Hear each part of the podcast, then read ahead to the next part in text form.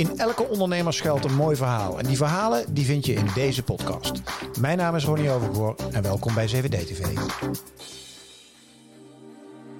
We hebben nu een paar rondes achter de rug. Er zit ongeveer een miljard nu aan investeringen in. Ja, het is eigenlijk uh, best wel lang geleden gestart doordat uh, twee van mijn uh, co-founders, Frederik en Joris, die hadden een softwarebedrijf en die bouwden heel veel, zeg maar, software voor non-food webwinkels, e-commerce spelers, eigenlijk door de hele wereld. Ja. En die hebben op een gegeven moment hun bedrijf verkocht en daar kwamen we toen achter, terugkijkend, van ik heb eigenlijk alleen maar voor non-food e-commerce dingen gebouwd. En waarom niet voor food? Dus daar is een beetje het idee ontstaan van... Hoe kan het eigenlijk dat in de aller, allergrootste markt in de wereld... namelijk food, ja. boodschappen doen... is de helft van ons vrij besteedbare inkomen gaat naar food... dat in die aller, allergrootste markt de penetratie online het aller, allerkleinst was. Hm. Want die was toen 1% en al die andere, dus fashion, electronics... Dat begon echt reizen, behoorlijk te schalen, ja. Dus 31. En daar is een beetje het, uh, het, idee ontstaan eigenlijk bij Joris en Frederik. Uh, toen hebben we op een gegeven moment uh, hebben ze er best wel behoorlijk aan, aan zitten rekenen en werken. En toen zijn we via een, een gemeenschappelijke vriend aan elkaar gekoppeld.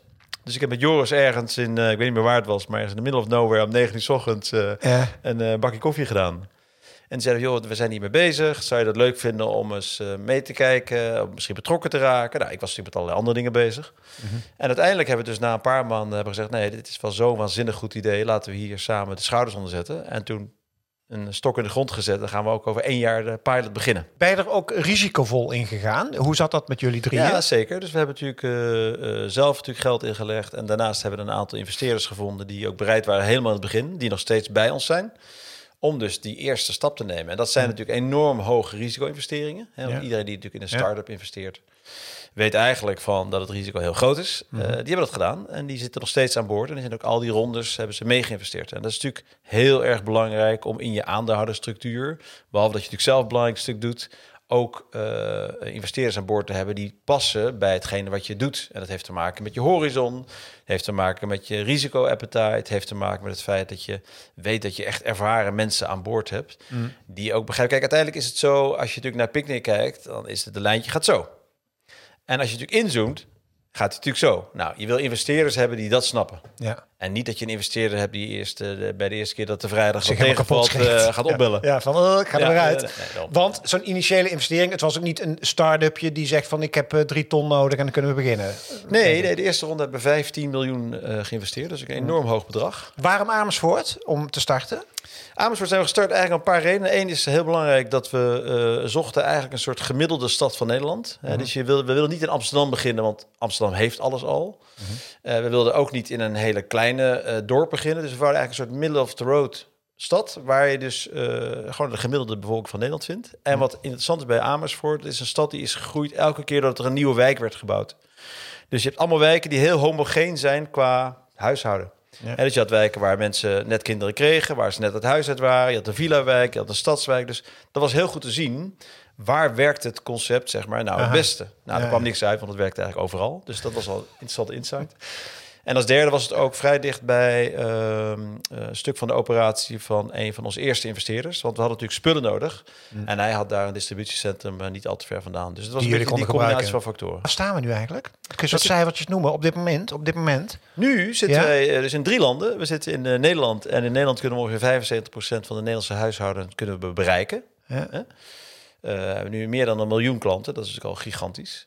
In Duitsland zijn we in 2018 begonnen alleen in Noord-Rijn-Westfalen. Ah, dus dat is een beetje rondom uh, Düsseldorf, zeg maar. Ja. Maar ook al serieus groot, hè? Dus dat is natuurlijk, gaat natuurlijk Nederland achterna. En dat is het mooie van Picnic. Je ziet eigenlijk in al die steden waar we starten hetzelfde lijntje van groei. Dus je hm. weet, oké, okay, na een jaar één hebben we zoveel mensen bereikt, jaar twee zoveel. Dus je kunt het helemaal uittekenen. Hm. En we gaan nu uh, in Duitsland enorm uitbreiden de komende jaar. Dus we gaan naar Hamburg, naar Hannover, naar Berlijn, naar Stuttgart, naar Mannheim, naar Leipzig enzovoort. Het is nu, ik wil niet zeggen, maar het is bijna copy-paste. Het is copy-paste, maar het is, kijk, dat... Ehm, ja, nee, het is natuurlijk veel copy-paste, waar het gaat natuurlijk om het app en alles wat je weet over hm. klanten en hm. hoe je dat moet hm. doen en je hele fulfillment operatie. Maar het is natuurlijk wel een nieuw land met een nieuwe taal, met een nieuw type consument. En uh, als je natuurlijk in, in Düsseldorf zit en je gaat naar Berlijn, in Berlijn kent helemaal niemand je. Want Duitsland is net even iets groter land dan Nederland, ben ik achtergekomen. Ja. En eh, Ja. ook de media is daar totaal anders. Dus, dus eh, je Ja, hebt dus echt de regionale media, die lezen ze echt niet in Berlijn. Ja, ja, ja. En voordat je op de voorpagina van de Bild staat, dan eh, ben je wel een stukje Of verder. dan moet iets heel erg fout gaan. Of het is heel, erg- heel erg fout, Ja. behoorlijk fout. Hey, en Frankrijk zit je ook, toch? Ja, Frankrijk zijn we ook. Zijn we dus vorig jaar gestart.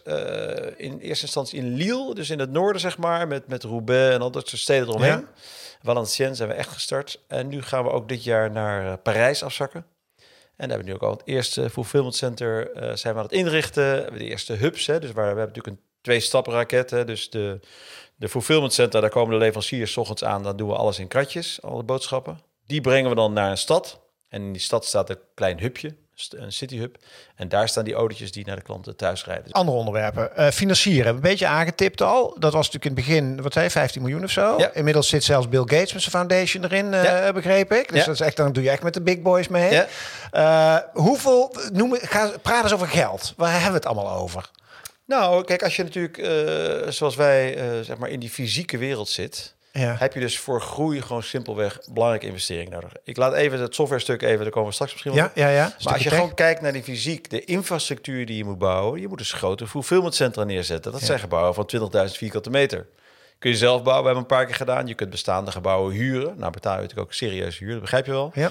Dan heb je natuurlijk hubs, die city hubs, moet je ook allemaal eh, huren, bouwen, inrichten. We hebben natuurlijk autootjes, elektrische autootjes, die hebben we zelf Mhm. Hoeveel heb je ontwikkeld. er nu? 2.500. ja. ja, die moet je natuurlijk ook op de een of andere manier financieren. Dus er Ja. komt ontzettend veel bij kijken in Ja. de fysieke wereld. Ja. Nou, dan heb je natuurlijk te maken met werkkapitaal, je moet spullen inkopen, nou, enzovoort. Dus dat alleen al, als je groot wil worden, weet je ook... Ja, dat betekent dus ook een behoorlijke financieringsbehoefte, wil je doorgroeien. Hè? Ja. Dus een van de dingen die we wel eens eh, de vraag krijgen eh, vanuit de media van... zijn jullie al winstgevend? Ja. En eh, dan zeggen we al heel simpel, en dat is toch ook zo... als we natuurlijk nu stoppen met groeien, ja, dan zijn we winstgevend. Ja. Maar is dat nou wat je wil? Mm. Hè, dus we hebben natuurlijk investeerders die zeggen... joh, weet je, er is een enorme opportunity nog steeds. Hè. In Nederland 7% van de boodschap is online, dus 93% nog niet. In Duitsland is het veel minder nog. Ja. Frankrijk ligt iets anders, maar ook nog minder. Dus dat betekent dat er eigenlijk nog steeds een enorme opportunity is. Gaan we nu vijf jaar lang aan iedereen laten zien... kijk eens even, geweldig, we zijn winstgevend... of gaan we vijf jaar lang heel hard groeien om die potentie te benutten? Nou, dat laatste is natuurlijk hetgeen wat wij zelf willen... en ook die investeerders eh, Ja. graag willen. Ehm, stukje geld is dat. En, en, en zo'n Bill Gates Foundation, dat, want hoeveel partijen zitten er nu in? We hebben nu, eh, zeg maar in het begin, in de, in de eerste ronde, hebben een aantal Nederlandse familiebedrijven meegedaan. Daar is in de tweede investeringsronde in 2017 is daar NPM bijgekomen. Dus dat is een, eh, echt een dochter van SAV. Ja. En in de derde ronde hebben we eigenlijk met iedereen nog een keer een ronde gedaan. Dus eigenlijk met dezelfde investeerders, die hebben weer een ronde meegedaan. En nu de laatste ronde is inderdaad die, die Bill en Melinda Gates Foundation Trust ingestapt. Dat zijn dus niet Bill en Melinda zelf. Dat is eigenlijk gedoneerde geld wat in de stichting zit voor goede doelen. Ja. Maar dat geld moet wel belegd worden. En dat beleggen ze dan voor de Hoeveel deel- geld zit erin in Picnic? In Picnic, nou, we hebben nu een paar rondes achter de rug. Er zit ongeveer een miljard nu aan investeringen in.